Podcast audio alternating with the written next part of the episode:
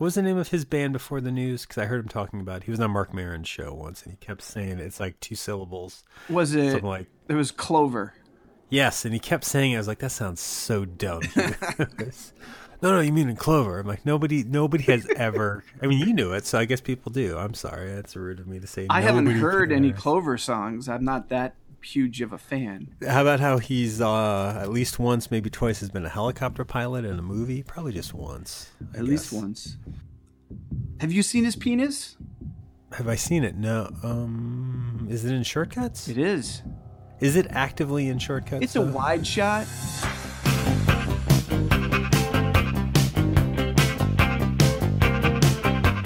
Hey everyone, ever, and welcome to 20th Century Popcast, the show where we try to make sense of the present by living in the past. I think, or, or we fight. I almost said what, what, when we where we fight, where the we just future? fight. Where Let's- we should fight. Well, where we fight Syria as things are going at the time of this recording. Yeah. Um, yeah, my name was, if we've been struck down, uh, Tim Blevins. And I'm Bob Canning, and that's how we're going to start the show. I guess it's not very impactful to try to be contemporary because by the time this airs, it's in the past, anyways, which is good for a nostalgia show, but not good for an introduction if this is someone's first time uh, into the show. Sorry about that. Sorry. We can do it again, Tim. We have no, that I think power. we've done it enough. Okay. I mean, we've done how many episodes? I, I should be on top of this. Should be pretty No, good you- for this. you don't have your script. Usually you have it written down. Um, you know, I don't have this written down, but I can tell you, I think, I think it's episode 14. I know it's uh, airing the week after the Mystery Science Theater 3000 episode, and I know that would mean that technically, while listening to this, we would have seen the new series, at least the first episode by now. We haven't, so I guess we could leave some dead air and insert something later, or we could just assume that neither one of us watched it because we're busy. We're busy people. Yeah, it's not on our radar or anything. Not something I would want to talk about. But I'll tell you what I will uh, definitely listen to and, and talk about. Um, start of the show, top of the show, Wiki Tweaks. Yes. Our weekly for a few weeks now segment where we uh, we look back on some uh, some things we may have said in the prior episode and uh, kind of fact checked or double back or what is the phrasing of this segment? Um, tweak the information, perhaps. Uh, yeah, we're just going to correct or verify uh, things that we might have left hanging in previous episodes. That's fair. That's that's great. Okay. that's, that's good. So, uh, do you have anything? Well, again, last week was the Mystery Science Theater 3000 episode. And in that episode, I can't remember exactly how we got on the topic, but we talked about our parents and their pop culture and what they liked. And if they were into things as much as we kind of got into things. And I had mentioned that I had remembered my mother had told me that she, I knew she liked the Beatles growing up. And she had That's a told yeah, it's a very controversial statement to make. I like is. the Beatles. It is. And she had told me, though, that when the Beatles had the interview where they said that they were bigger than Jesus, she was part of the contingent that took uh, out all their Beatles albums and tossed them away and took them to the, the churches and had them burned and, and whatever else they did to destroy those Beatles albums. And I've spoken to my mother to get more information about that. And it is false, Tim. It is all false. Oh, No, I don't know if if I misheard her. I don't know if she told me this to make some other point because I have a pretty strong memory that it was said to me. Um, but apparently, my mother didn't even own Beatles albums. My mother was an Elvis fan. it's kind of a, a little bit of a of a reminder or a cautionary, you know, mention that um, you know we, we this is a show based on nostalgia. It's a show based on remembering our childhood, and we have no way of knowing. Well, we do have ways, as we're finding out when you double check with people. But you know, some of this might be unreliable memory. Some of these things and I guess I can feel that sometimes it's it's odd if, if I'm talking about something and, and I'm going to be vague here, but if there's a cartoon or something that I'm I'm speaking about, my mind might reshape it as being a bigger thing than it was for me, or or, or or airing more often, or just being a bigger presence, maybe. Because honestly, when I look at the amount of time in one's life and in a month, in a day, in a week, or whatever. I, I don't know if I could have been the biggest fan in the world of all these things that I remember that way. So I'm sure there are you know generalizations exaggerations or something that just come from time and come from memory shaping around and it makes it it's it's unnerving. I find that kind of really unnerving. Yeah and it's it's strange because i'm i'm kind of living with it now and i can see it happening. I can see how it happens. Because um, i have my two girls and they're at an age where they get into things for months at a time. And when i say get into it i mean it's all they do it's all they'll listen to, it's all they'll watch, it's all they'll talk about. They'll draw pictures, they'll write stories. And in two, three, four months at, at most, uh, they're on to something else. And so I can see how in three, four, ten years from now, they might have a strong memory of one of those things over the other and might build it up much bigger than than this three month period of fandom that they had it as and, and I can sort of see see where it all happens. Well, thank you. That, that was good to research, and happy to know that religion did not drive your mom to uh, throw a rubber soul on the fire. Uh, for me, uh, in regards to last week's episode, the Mystery Science Theater 3000 episode, my wiki tweak, um, well, it's more of, I think, of, of maybe an explanation. Um, okay. On the offshoot chance that uh, 19 years ago, I guess, um, not that I think they're listening, but if any former personal friends of uh, Joel Hodgson happened to catch the episode last week. Um, if you had a friendship and it fell apart because roughly 20 years ago you suddenly um, suddenly couldn't get in touch with Joel Hodgson, the Mystery Science Theater host, if you couldn't, you know, if uh, if you went to call him and you found that his phone number was um, disconnected, I think I I think I know why. What happened, Bob?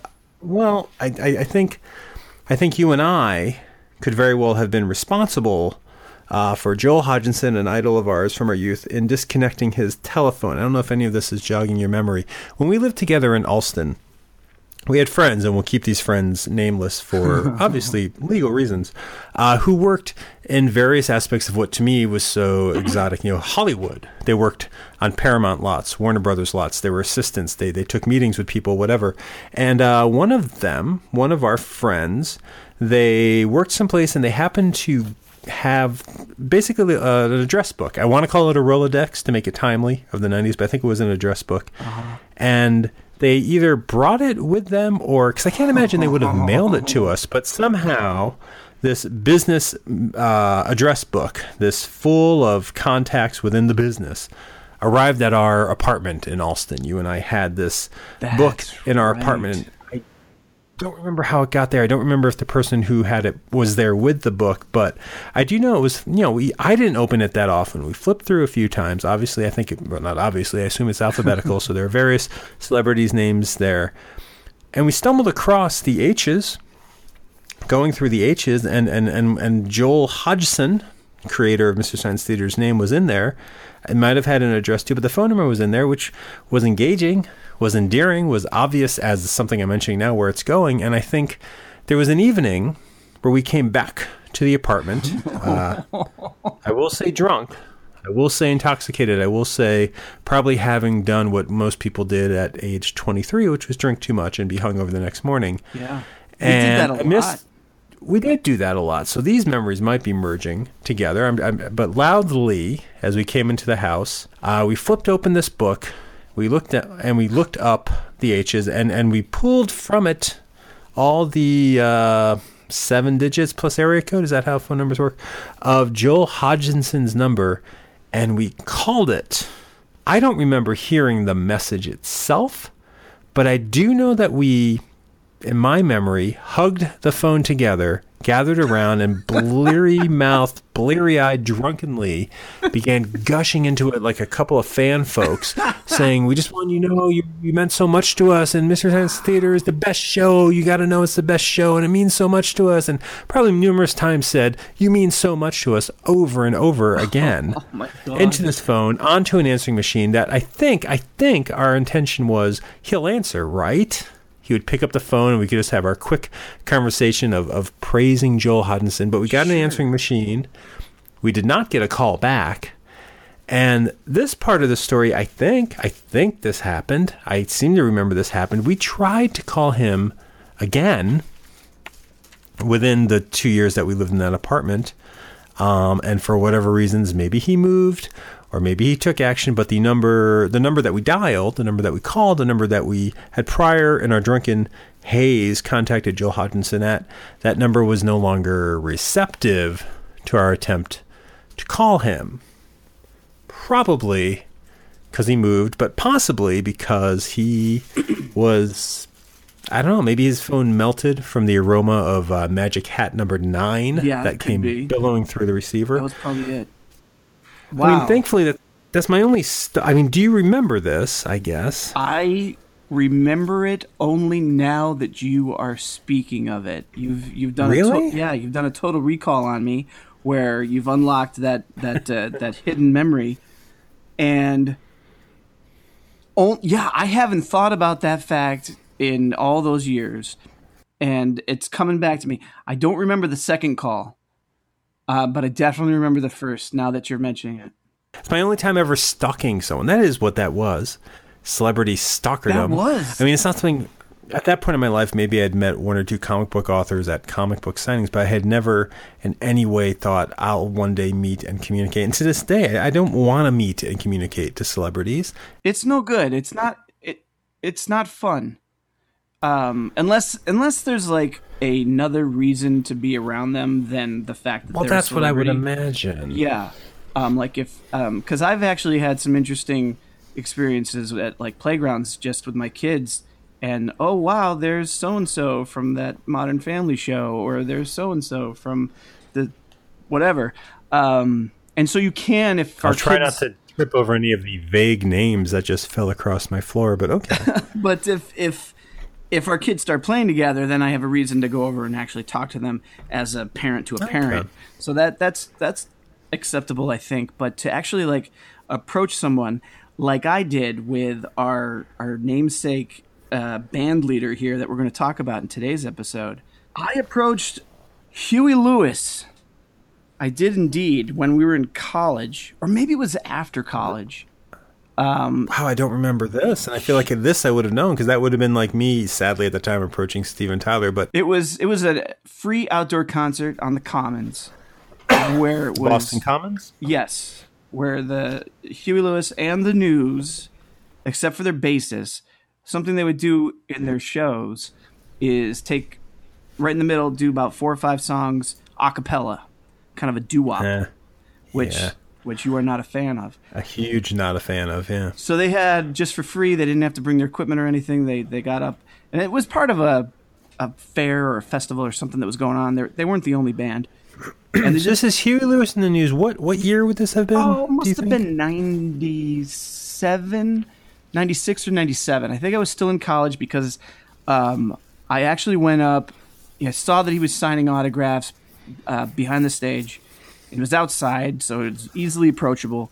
Um, I went over. They had some barriers up, but I went over, and I was like, I need to speak to Huey Lewis because Huey Lewis and the News was basically the soundtrack of my life from 1984 to that very day.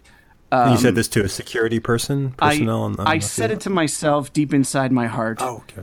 And uh, so I went over and yeah, I, I uh, had my backpack and I pulled out a notebook and I put my notebook out. You know, other people had like photos of him. So I'm not, I guess, you know, a super fan because I didn't come with my Huey Lewis in the news photo. But yeah, I had him sign the notebook page. I tried to speak to him and it was just laughable. I actually spoke to the bassist of the band because he was he had been there standing there too. Nobody was getting his autograph. So and neither did I. so he was there and I knew him. But, so many pages in a loose leaf notebook trapper keeper. but I did go over and he I remember he said something to the effect of, "Ah, this is Huey, always there for the fans." He said something to that effect. Uh, so sadly mechanical. Yeah, well, 'cause it was like- short of saying this fuck Yeah. nut gets more than we do. It was a very odd moment it it didn't let me down much because um, he's still Huey Lewis was still exactly what I thought he'd be, just a genial. What, nice what did you guy. say to him? Like, what can you say in that I don't think I said anything. I think I said thank you, and I love your music. It's probably what I said. Did he seem approachable? Oh, absolutely. I know he was seated there. Yeah, no, he Did totally the was. band seem to be comfortable sitting next to him? Like, was there was there a sense that it was here's the band, or was Huey Lewis and the band? It was it was Huey Lewis. So afterwards, like they all you know came out from from the stage, and it was just open air. Everybody was around. There was just some barriers, so you couldn't cross the barriers. And the band was hanging out there behind him, and he was gonna go with them, but then saw people like calling for him, and he came over to that group of people. I saw Oh, that that's I saw that group of people, so that's when I approached and and put my uh, my notepad out there and and uh, got it signed. I figured I couldn't. Yeah, well, I figured I couldn't miss this opportunity. Um, him, him, and his band being such a huge part of of who I was growing up, and of of how people knew me and recognized me and thought of me On the basis of Huey Lewis and the on the news. basis of Huey Lewis in the news. To this day, I get emails and notifications when it's oh Huey's coming to town or hey have you, so he's that for you. yeah. yeah. I'm trying to think what on the show maybe I've talked about that's been as big to me. Like this is a big deal for you. I don't know if listeners understand. Um, in terms of what we've talked about in the past, we don't talk about specific bands that often. We did the singles episode, but Huey Lewis, yeah, that I get why people are saying that's you.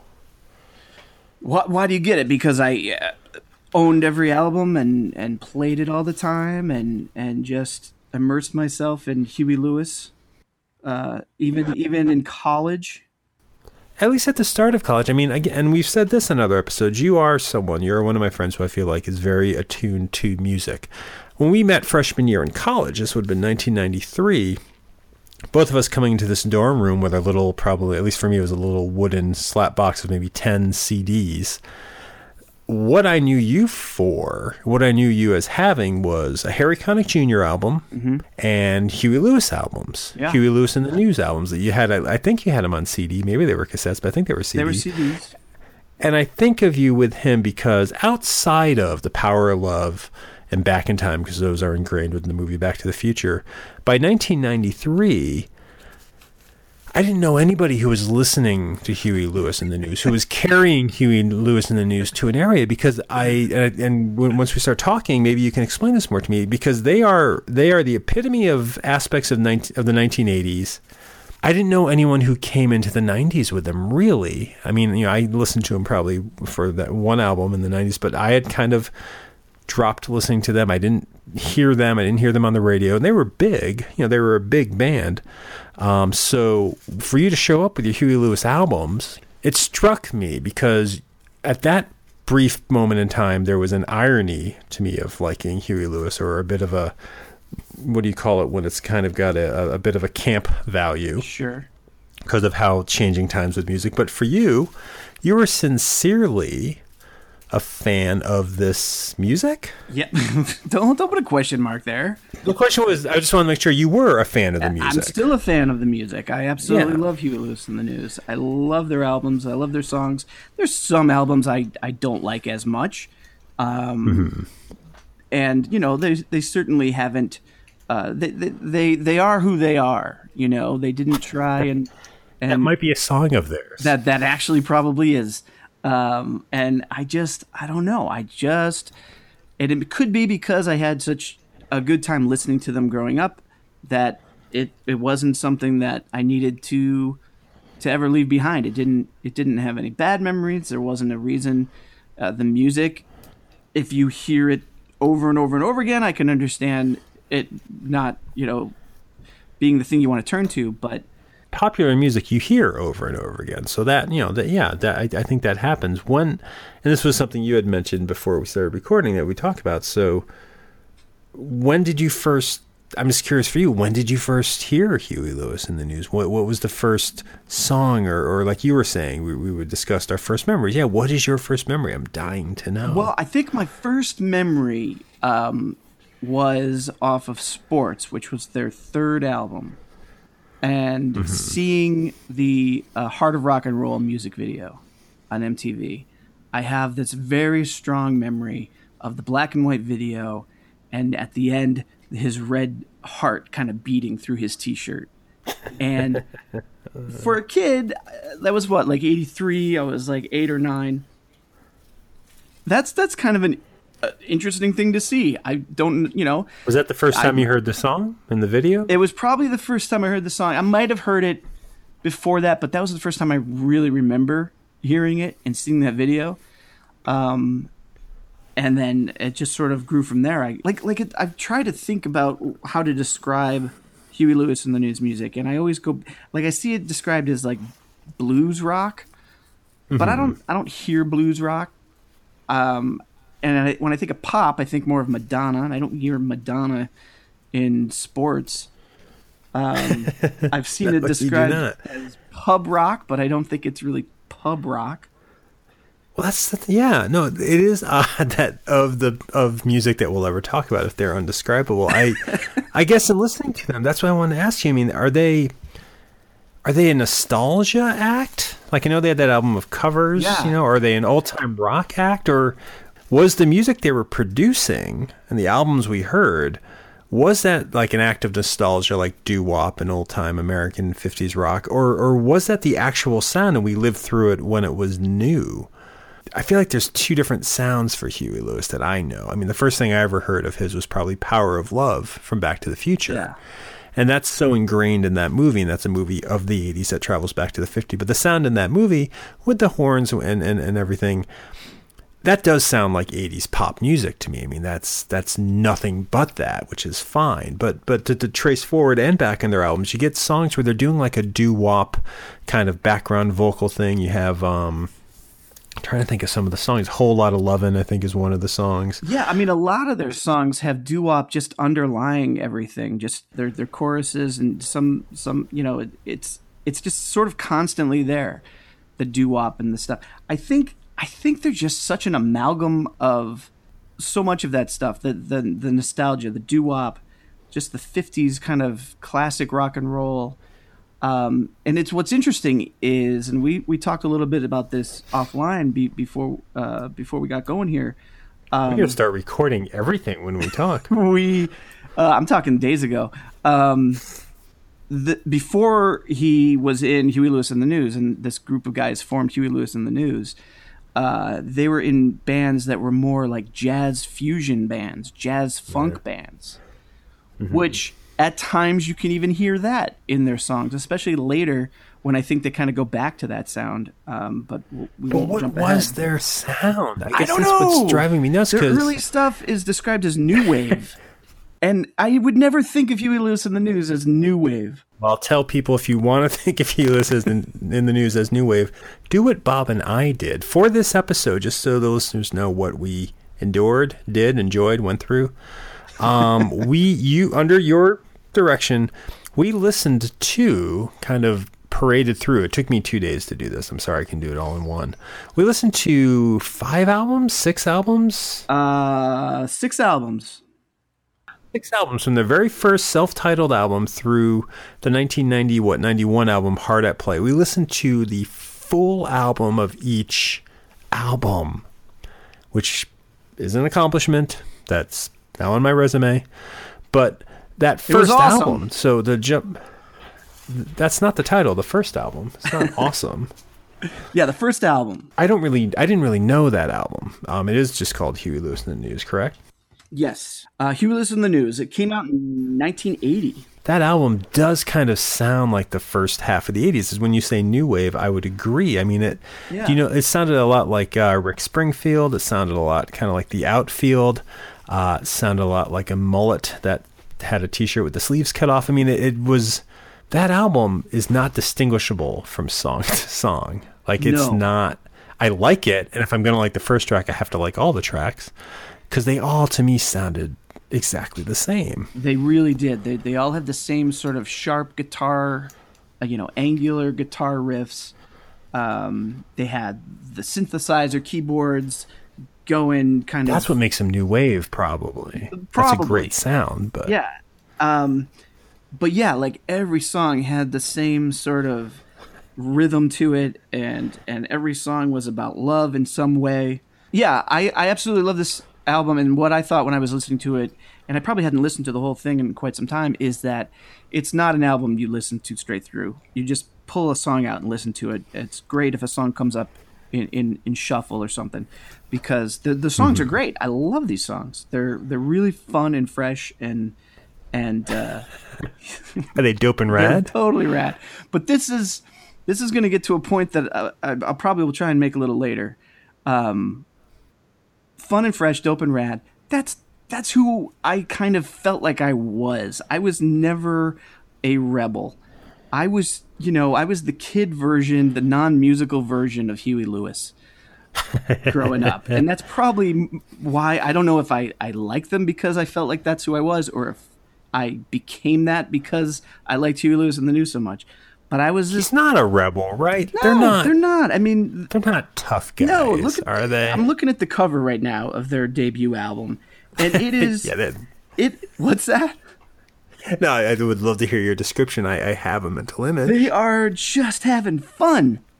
They're Is a it? party band. Is that fun? It's fun to With me. No backdrop. We got a drummer standing up, Tim. He's standing up and drumming.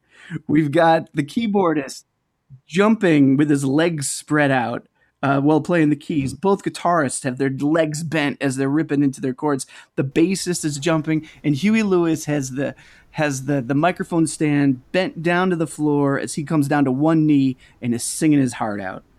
They're just. But is that how you would have pictured the band? I mean, when you think of Huey Lewis, do you think of that album cover? Uh, I don't think of this album when I think of Huey Lewis, but I think of this picture when I think of okay. Huey Lewis and the news. It makes what you're saying does make sense because I have to say the I guess would you say Sports is their most famous album, the third album? Absolutely, yeah, Sports.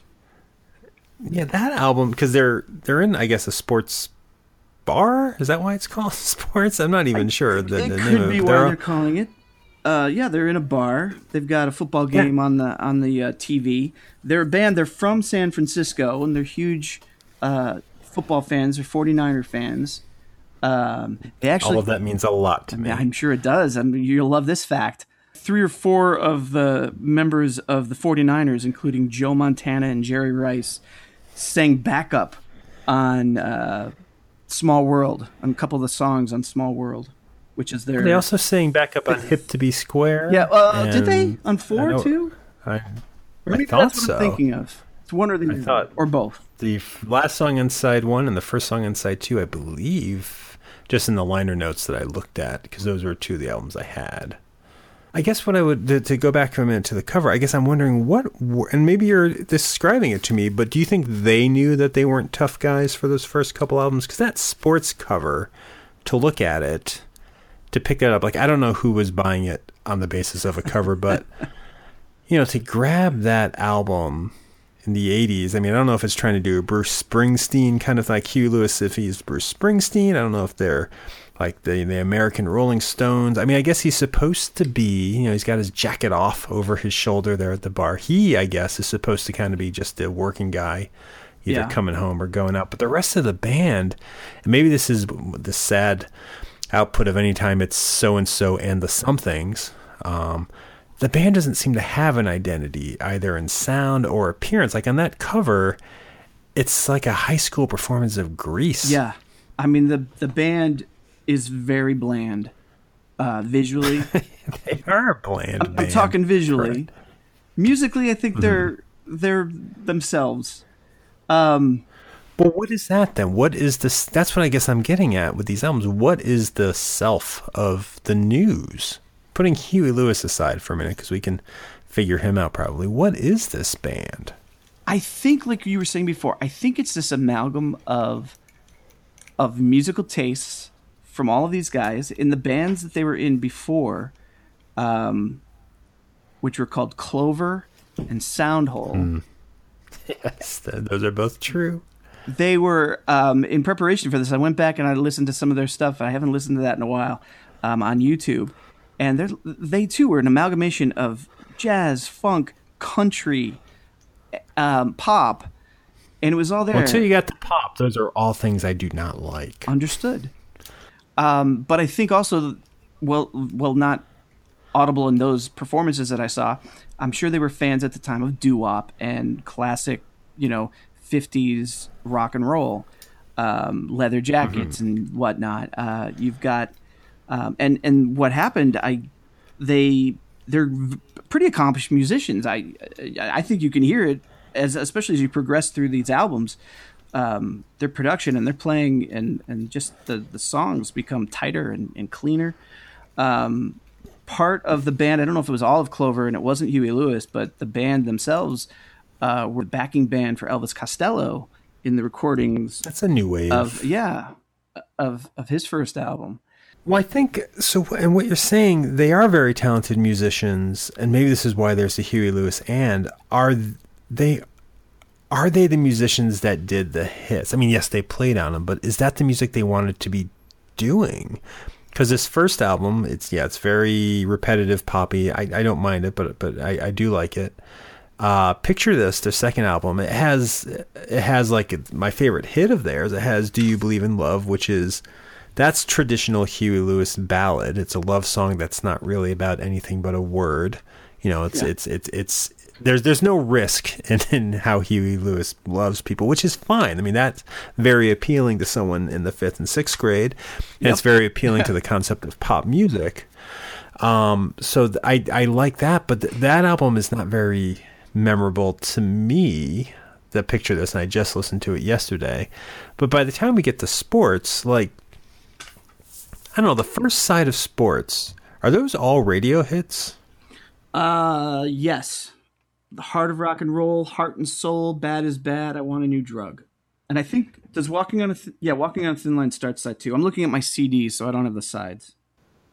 Yeah, no, that is to start the side two. I, I mean, that's side one. That's, and maybe this happened a lot in the 80s if I, I really think about it, but that's a pretty impressive feat if you go to buy an album and if you're buying it on cassette or record before you even flip it, you have all the hits. I mean, yeah. those are solid songs. Honestly, uh, I Want a New Drug is, is the best repre- representation of the band, I think. I mean, it has a lot of, it has horn solos, everyone gets kind of a chance to play, and there is something to that song that I think is very unique. Um, Heart and Soul, which I think is the best song on the first side, I feel like that's kind of their sound. You know, I feel like they're not trying to be someone else in that song. Okay. And I'm not sure why, because that song doesn't actually spotlight other instruments really. So maybe it's more, there's something about that song that feels very 80s in a way that I like versus kind of harder rock and roll, which is I can do without. That's kind of like sliding through your house when your parents are out with just a button down shirt kind of song. Yeah. Um, bad is bad you know, so is the song. So I, I don't care for that. Yeah, it's fine. But Heart and Soul and I Want a New Drug. Yeah, I mean, do you like do you like the first side of sports? I do like the first side of sports, um, but Bad is Bad is probably my least favorite. Bad is Bad is actually they have um, they played that in Clover. That's that's an older song of theirs that they would play a lot. Mm-hmm. Um, and yeah, uh, the version they do uh, with Clover, it's faster. Um, well, maybe that would save I, still. I just yeah, I don't. I still don't like it. It's I don't like that song. Um, but it's more tough guy posturing. Yeah, that's the thing. But but it's also humorous. You know, it's lighthearted as well. You know, it's it's yeah. I mean, they're talking about bad tasting chili, the baddest in the land. Well, yeah, because sometimes bad is actually bad. It's it's it's not. It, it has that sound uh. of being a tough guy, but it's a silly song. That's like that's like a nerd joke in a good sense, uh, nerd yeah. culture joke. That's similar to to Hip to Be Square, a track in a later right. album. I didn't get that with Bad is Bad, but if that's what you're saying, that's endearing, I guess. Yeah. I but I just it always uh, plus the effing harmonica and that is so difficult to hear. I you know I I grew up with a wonderful grandfather we called him my papa who played harmonica and he was so good and he played it in a in a band and he played it with my grandmother and I really enjoyed it and you know I I, I inherited two of his harmonicas when he passed away wow. which I was very fortunate for.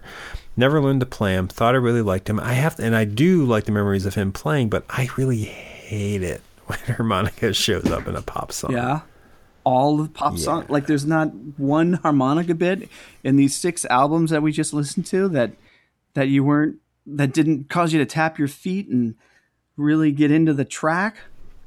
Maybe I, you know what? It's they're sporadic. They're yeah. sporadic in the album, so when they come up, I know that that's Huey Lewis playing, or I assume that. Maybe I'm wrong. No, that's And I guess He's that those- the one with the harmonica. It's like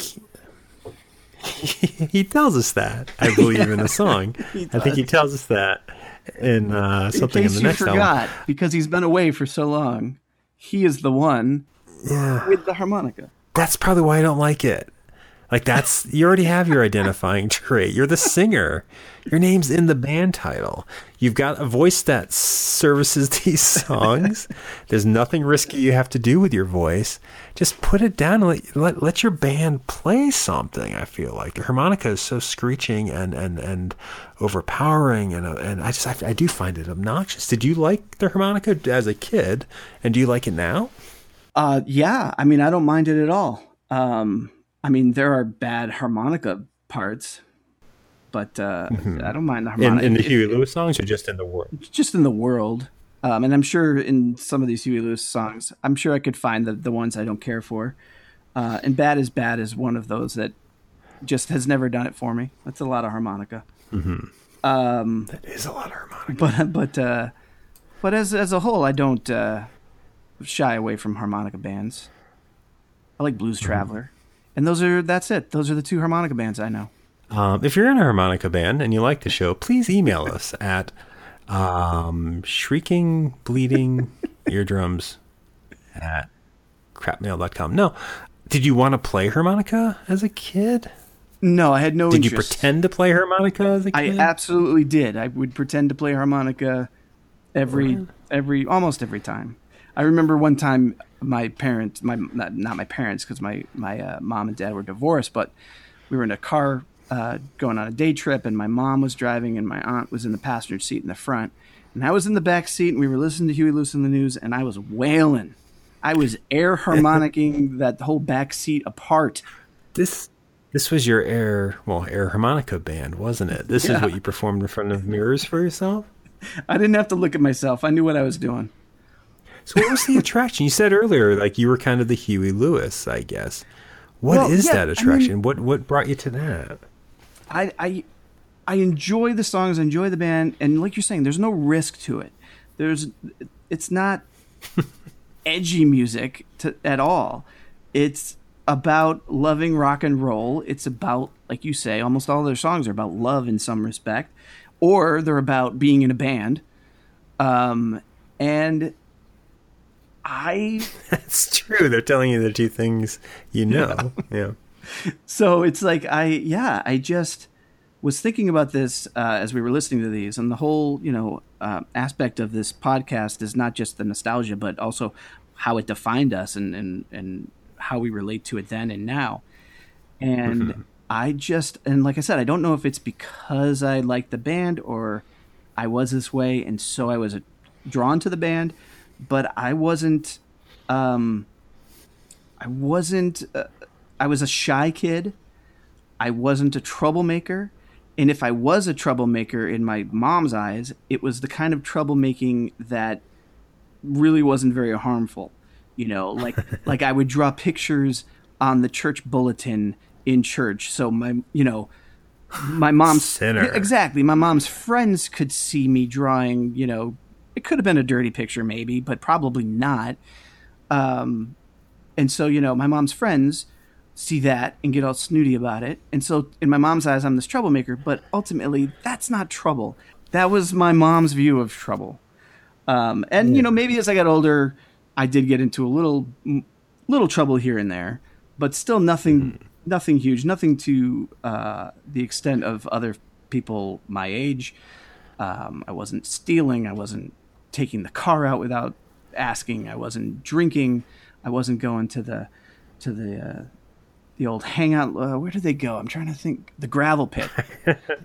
the kids my age would go to Is the gravel actual pit. gravel pit or the There name of a there was restaurant? that's this is what I heard. I actually had never been. I don't think to this day I've ever been to the gravel pit. like gravel pit. But the the bunch of kids knew where to go, where there was a pit full of gravel, and that's where they would go and drink and do whatever. I never did that, and Huey Lewis would never do that. Did you that. want to? Was there a no, I, I really didn't have any interest in it. I don't think he would. Now when were you like I guess now you're saying this and maybe you've already said this as a kid was your thought that Huey Lewis is safe or was there something to the like rock and roll is never never seems like something that even though there are safe rock and roll acts obviously and I think I gravitated to those for a while too growing up we talked about that once where I was more Pearl Jam than Nirvana because Pearl Jam was safer but was your impression of this as rock and roll that it's safe that Huey Lewis is a decent guy and I'm decent, or did this still seem kind of like like something like the heart of rock and roll? That's that's not acting like a safe song, even though it is. I mean, that's that's getting at something. I mean, rock and roll still meant something as a term. Yeah, I don't think I I thought but, I know. In fact, I know I didn't think of it that way. I wasn't that aware of it at the time. Mm-hmm. Um, I just generally enjoyed the music. Um, looking at you were talking about the first half of, of sports, and I get to the second half, walking on a thin line. I distinctly remember having this tape in my Walkman, um, and I would go out on my bike and I would ride for miles and miles and miles. And where I lived, you could kind of get out of the city and just ride along farm uh, farmlands, and you'd just be going straight for a long time. And I would this song would come on, and it would just excite me and drive me to just pedal that bike like nobody's business. And in my head, as we talked about before, I'm suddenly in a film or a TV show, and this is the soundtrack. And as the drum was hitting and coming back in from the chorus, um, I was rounding the bend, like trying to finish the race. It's like I don't know. This music just was always in my life, and and it just it was exciting music to me, even though as we look at the greater picture of music in this world, it might not be all that exciting to to listen to. It's it's straightforward, good. I've, I've had somebody describe it as good time rock and roll. Oh, that's that makes sense. I, it's interesting. The side two of Sports, the album we're talking about right now, that song "Walking on a Thin Line," that also was that was probably my favorite song in this album. I I, I remember having this on cassette. I don't know if I think I had a copy of it, and then eventually I got the cassette. So side one, I knew those were all hits, but side two of Sports, of all of Huey Lewis's work, that's probably what I listen to the most. Walking on a Thin Line, If This Is It, and whatever else is on the album. You crack me um, up. And yeah, Walking on a that's there. I like that song. I just don't like the last song. What's the fucking last Honky? Tonk Blues. Yeah, I could do without that. And that's but the a cover. Is, that's a cover is, of a Hank Williams song. Yeah, they still put it on there though. but th- with with this, I like. I don't know. Walking on a thin line. I, I, your story kind of describes. I mean that that to me is Huey Lewis being sincere. There's no posturing. It's yeah, and not as a knock. This I think is what I related to. It's average guy worries. You know, it's a very believable song about just worrying about your place in the world. Yeah. And I like that a lot. And that's why that's probably what spoke to me outside of Power of Love, which was this ballad from a movie, or Power Ballad, that spoke to me. Do you think with Sports, because Sports was a big album, do you think that the people who bought it for side one, for the hits, do you think they were expecting this side, like side two, to be, because it, it's too drastically different as a concept. The, the, the album is divided well. Side two is a very different side than side one. Yeah, I mean, I don't know. I think if this is it, is could have been on side one. I think that's a side one type of song from Huey Lewis and the News. Um, but yeah, the others uh, do have a different kind of point of view, a different sound. I think "You Crack Me Up" is more of a holdover from their first album, first and second. It's got that's, a, it is yeah, that's very. It's got a more angular edge to it. Um, it's probably my favorite song. One of my favorite songs of theirs. It's top five. Uh, oh, really? Yeah, oh. you crack. And it's again, it's a song about nothing. It's a song about uh, mm. basically singing about a person that he knows who's trying to be something she's not. Which, you know, now that we're talking about it this way, um, makes sense coming from Huey Lewis and the News because they never try to be something they're not. They're just they're who they are, and who they are we still haven't really defined, but we know that that's who they are. They are who they well, are. I would say they're who they are from side two of this album on, is what I feel like.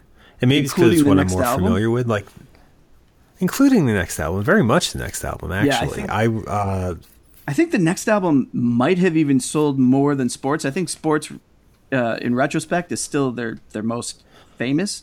But I think 4 might have been the bigger sales album. It was a big album. I mean, it would it came out in '86, right? 1986. Uh, yes. So it would have been the year after Back to the Future. Um, so Power of Love and, and Back in Time, both songs from Back to the Future. I feel like those were the songs again I knew. So they were huge off of that. So yeah, I bet there was a lot of actually anticipation of this album. Do you like the album Four? I do like the album Four.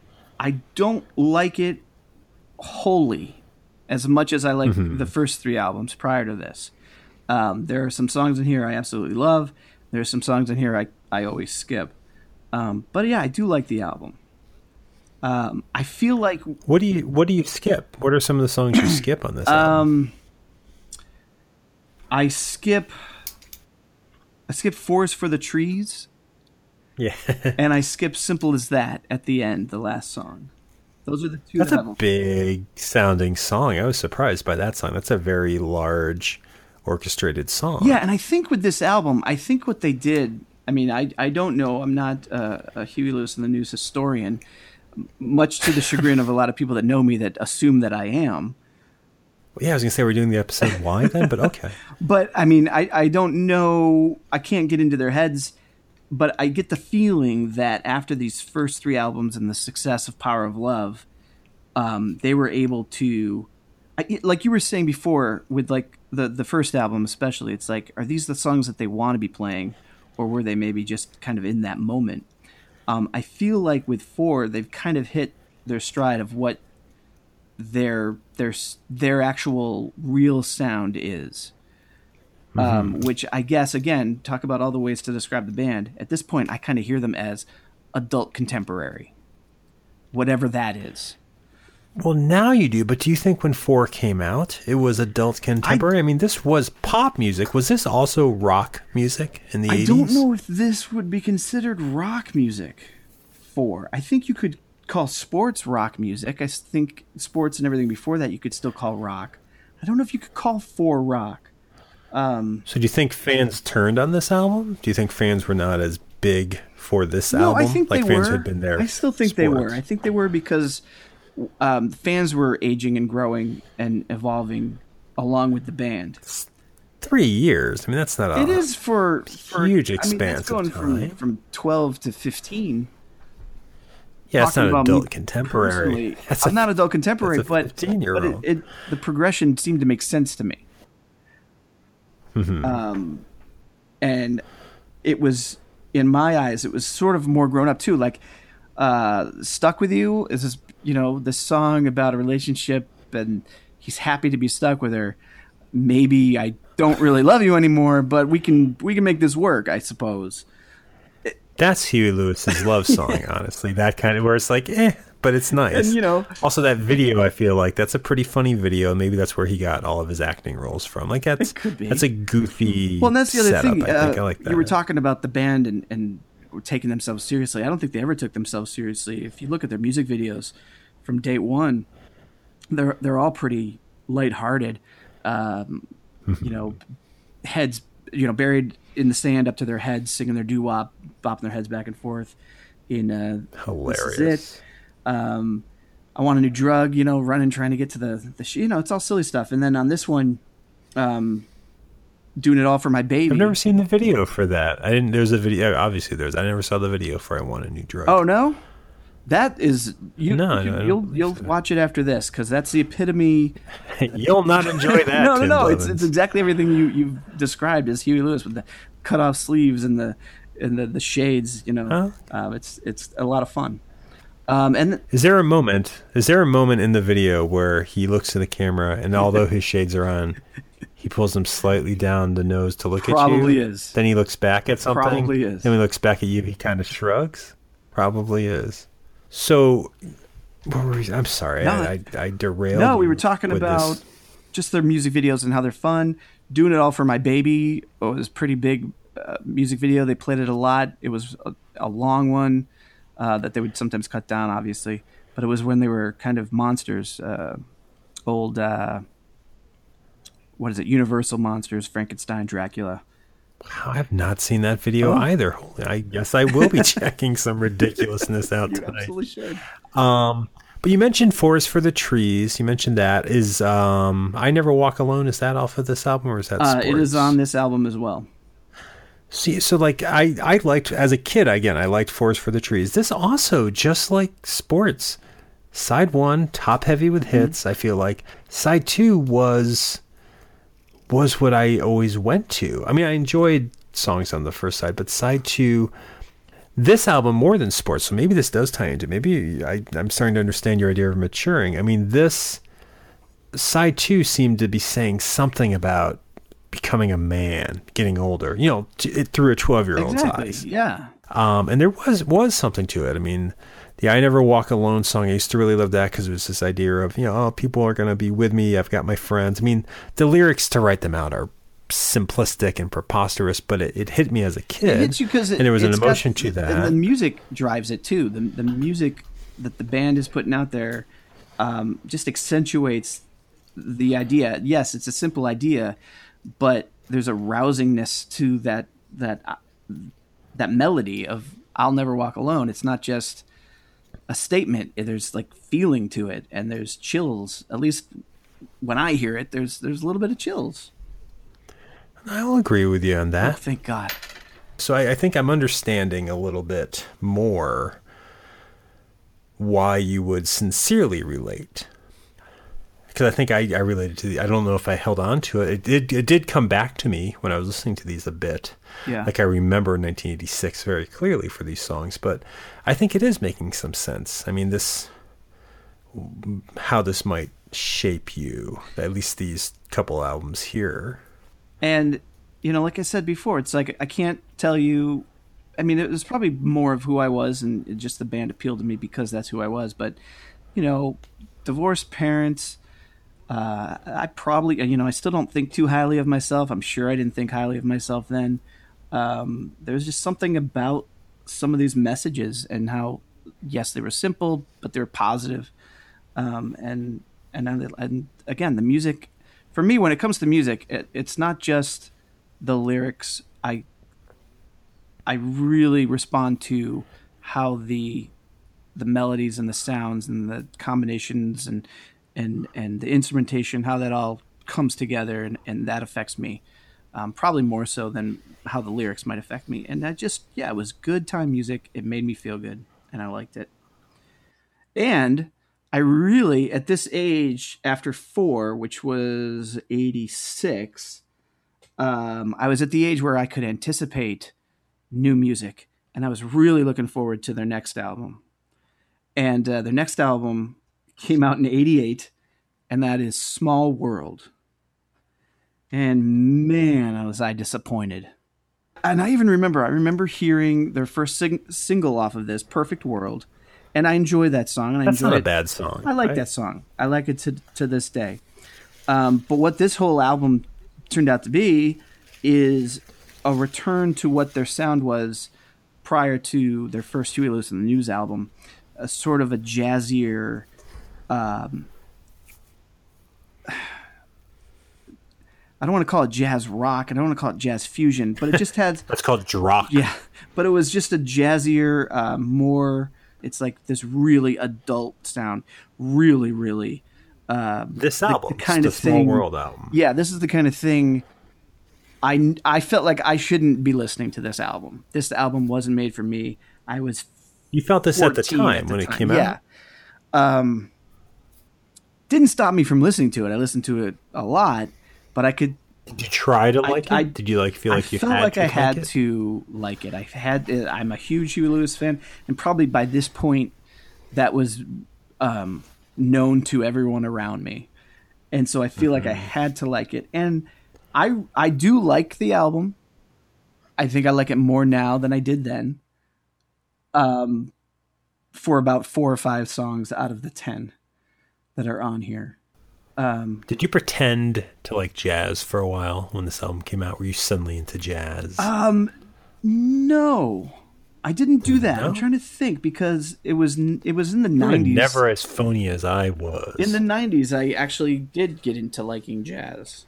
that's when Harry Connick Jr. showed up, and I uh, it started from Harry, and then I would backtrack and and listen to other things. Get that Starbucks compilation. No, I, I got a Starbucks compilation. So this was not. Would you do you think your opinion is similar? Like, was this not the band people wanted them to be? Yeah, this was that was exactly that. This is probably the most them that the band was, um, but it wasn't what we had been listening to. We weren't all like closet Clover fans and Soundhole fans, waiting for them to. Yeah, I like their their new sound, but I just want them to get back to their their Soundhole days. Yeah, do you think there were? Do you think there were fans at this point of their career who were hoping this album would happen? Um, Obviously, not the driving force for sales, but There some. might have been, like I said, they were a big big uh, institution in San Francisco. Yeah. So I'm sure that there were locals that grew up with them in the 70s um, that heard this and was like, "Oh yeah, this is the the Huey Lewis and the Johnny Colla I remember." Um, but yeah, it's Huh. but it's also yeah, some of the, the the melodies and the the songs like what what like what stood out for you on this one on your most recent listen? Well, I, first of all, this is the first time I've ever listened to the album. Okay. Like I know one or two songs, I know the hits, so I didn't know it. Um, when the album started, like the very beginning of the album, I, I I was kind of thinking, is this like is this their Prince album? Something about this sounded like the beginning of uh, Party Like It's 1999, I think, Okay. or something. There there was a Prince song that this had started. So you know, I was all set to be like these hacks. What are they just? What are they doing? Why are they doing this? And I'll tell you because I listened. You know, I listened to the whole thing. What would be side one of this album? I was very impressed by. All right. I was actually very impressed by the first half, by side one of uh, of this album. I Side one is, I, is I my- may not listen to it again. sure. Is your favorite? Well, is your favorite? I was just- side one of this album. No, I, I told you that I liked probably four or five songs off of this album. Okay, And yeah. so I'm looking at it, and the first five songs are side one, and those are the ones that I like. There, I also like slamming. Yeah. I, I don't mind slamming at the end. Ah, I do not. I don't like jam band, but but the But no, others this- I can't It is stand. exactly. I, I, I, I really agree, and I think you hit on why I like this. This is the most news sounding album. I the song "Perfect World" is a pretty awesome song. Actually, Yeah. I- it's got the band is really good in it. The horns aren't overpowering; they're great horns. Tell I me- like that. I remember the video for. I was going to say if you saw the video because you hadn't seen all the videos. I think the song's better without the video. Also, I think it means something different without the video. I was reading online. I was like, oh, I didn't. I remember it for the video. It's it's a more optimistic song than I thought it was. I thought it was a very negative song, which is why I liked it. I thought that's a risk for Huey Lewis, but it sounds like it's a more to read the lyrics and to read the the Wikipedia like essay that I read about the lyrics. It's more optimistic. It's typical Huey Lewis Yeah. optimism, which I, I I didn't get. I do like this side. I, I was really impressed that they were trying something different. Um, to flip it over to side two, well, I I agree with that sound, but it's also it follows the formula. It's- It's, the same side two of the previous albums, just a lesser version. You know, it's got generic Yeah. ballads. It's got I think is is Walking with the Kid. Walking is with that the on Kid, the side? I can't stand. Uh, World to me, I used to like that song. I used to sing that song. I used to kind of believe that that's how you should think of the person you were in love with. And I was, you know, I Oh. was 14, 15 at the time. So World to me, I probably have when I was listening to it, I, I probably had the most nostalgic feelings hearing that song. Um, but that's it's also. Do you not ever go- a great song. When was the last time you listened Oh, to I, it? prior, prior to to this, this? it had to decades. Honestly, So it's a okay. It is a drop off. It's weird. I again, I I get why this album didn't do well, but I was so impressed by this first half of it. But yeah, that's the second half to me. I feel like, and then we'll go into the next album. That's the the band to me slides off of whatever they were starting with that Sure. side. Honestly, my least favorite. I'm gonna insert Huey Lewis into this sentence just to make it relevant. My least favorite Huey Lewis song of all time is on side two, and it's "Give Me the Keys." And I will drive you crazy. And I'll tell you, you can keep your keys, but you did. That song at this point of their career, that's just weird. I remember that I remember the video for, and the video is preposterous. Oh, it's and I remember as a kid, I, it's it's a horribly blue screen. I'm going to drive this car off the ledge the next time I see the video because that's what he does, kind of kind of thing. But even as a kid, however old I would have been when this came out, where I, I was a fan, that's I was embarrassed by that song. And that's not something that happened as a kid. I was never embarrassed by the songs being performed. I might feel weird if I found someone listening found me listening Sure. to something that maybe I wasn't supposed to be, but it was just an embarrassing song and I feel like something happens with side 2 of this. Not that I know them as well as as I think you do, but I feel like something happened between Fore and this where they weren't sure of themselves. They tried something new and it was amazing and good for them and let the let the band play. Huey Lewis takes a back seat to the band on that first album. But then something happened in the second half. And again, I didn't have this album going growing up, but a couple years later when Hard at Play, which is the last of the albums we listened to, came out, like I rushed out and bought that. I remember hearing it's a return to form or something like that Right, exactly. that album i feel like they have fallen by that album that hard at play maybe it's just because i was listening to these one after another in a row by that album both as a listener and i think the band on the album exhaustion has kind of set in.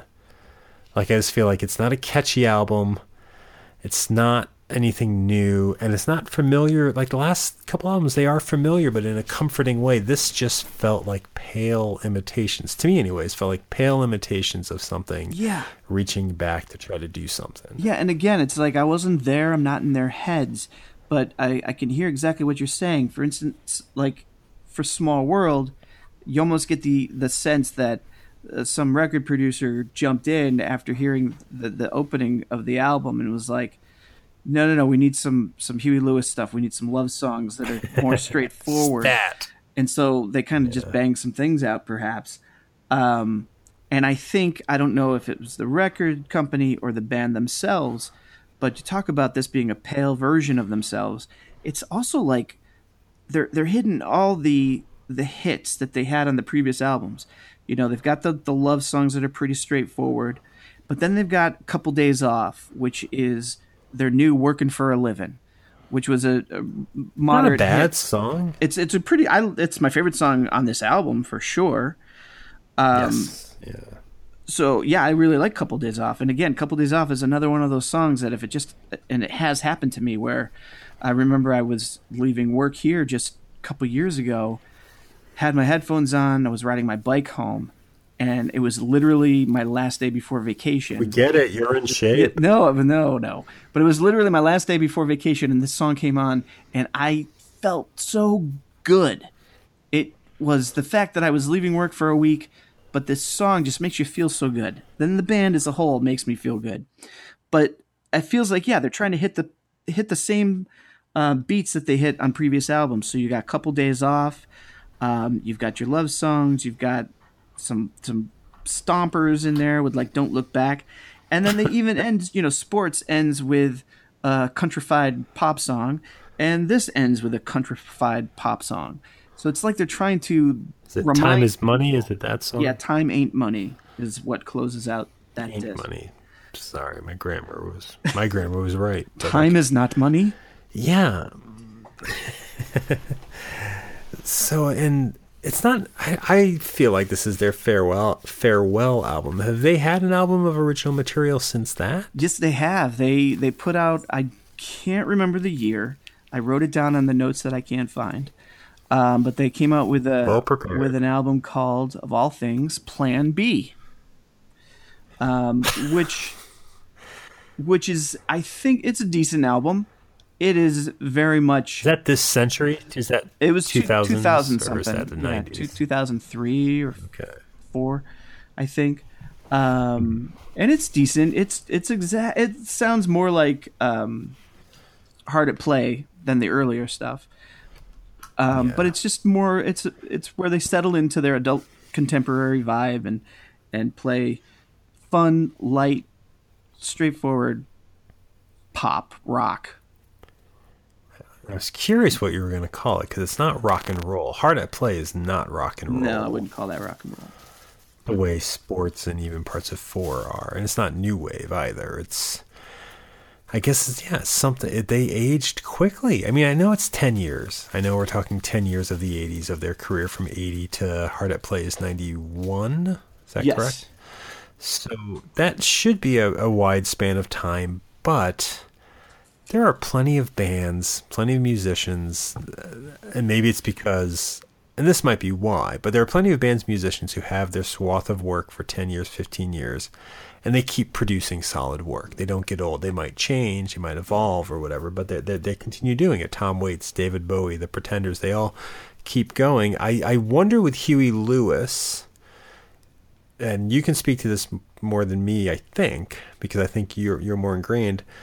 Because it happened while you were listening to it, like maybe not the first album, but like you were listening to Sports when Sports came out, correct? And listening to Fore and listening to these albums as each one progressively came Yes. out. To be 15 and to think this band is now adult, to be 15 and think, oh, this band's at their midlife, they're changing, that doesn't resonate with me at 15. I mean, I got into fucking Aerosmith, sadly, you know, in 1987 when they were turning 40 and they had their big comeback. And to me, that was rock and roll. It was the second phase of their career, but I didn't think of them as 40 year olds. I just thought of them as a rock band. Maybe there's something in your teens and in my teens at the age of following this band that uh, that you can only grow so far as a teenager with a band. And if the band is changing and while I think it's for the worse with what happened at Hard at Play if they have found something they're comfortable with and move into and you're not at, at that level I mean what are you going to do?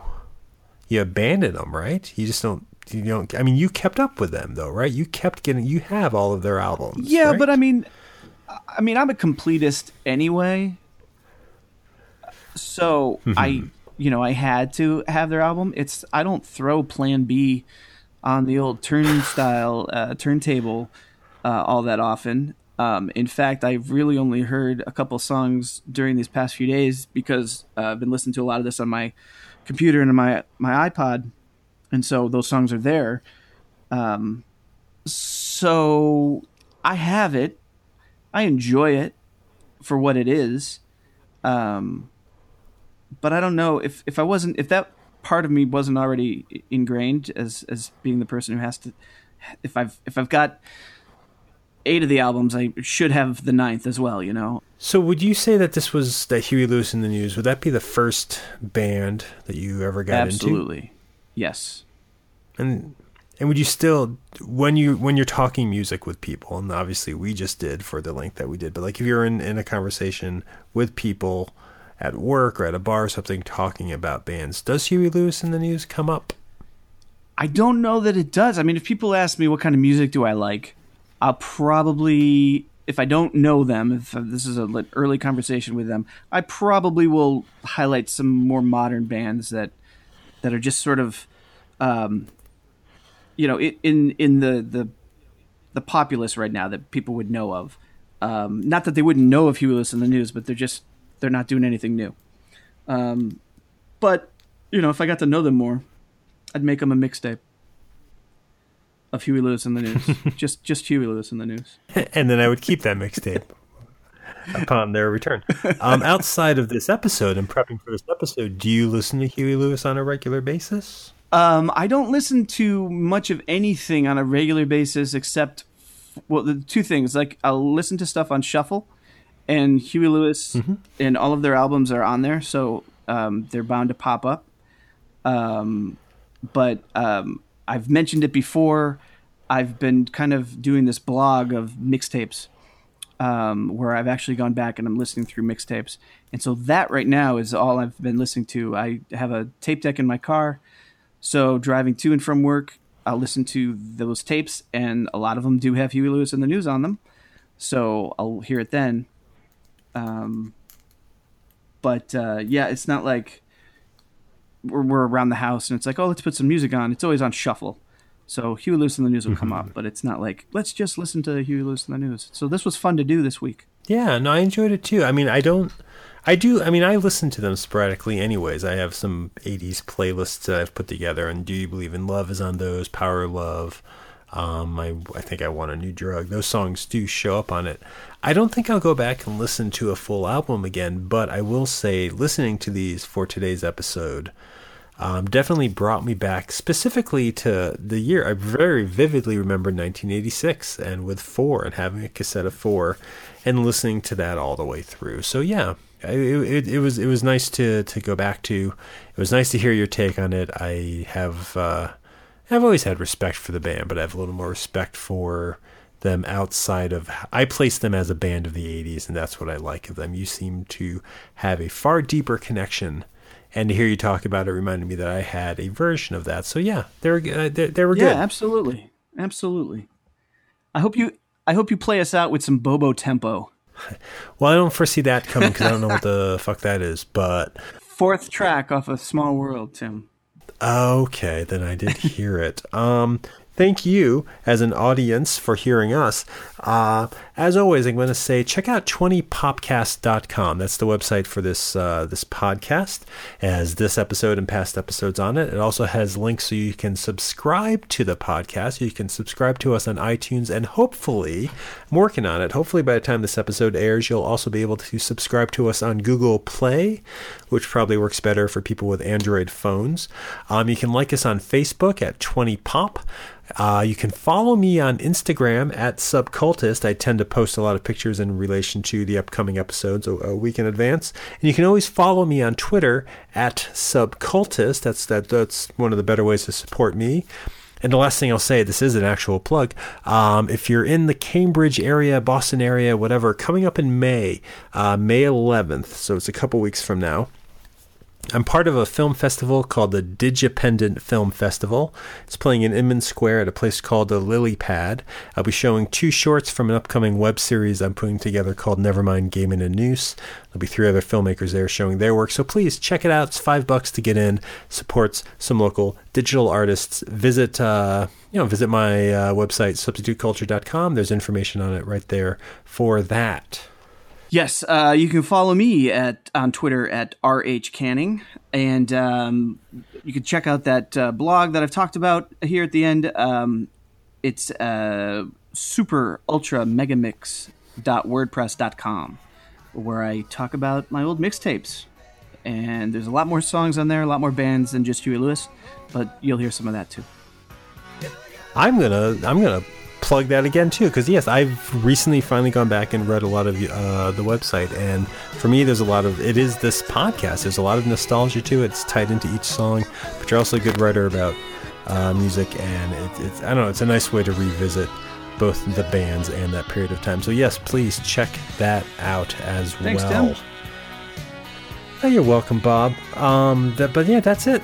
Thank you for listening today. Thank you for making it through uh, harmonicas, horns, and uh, I don't know. I think a lot of unironic shrugging at the camera.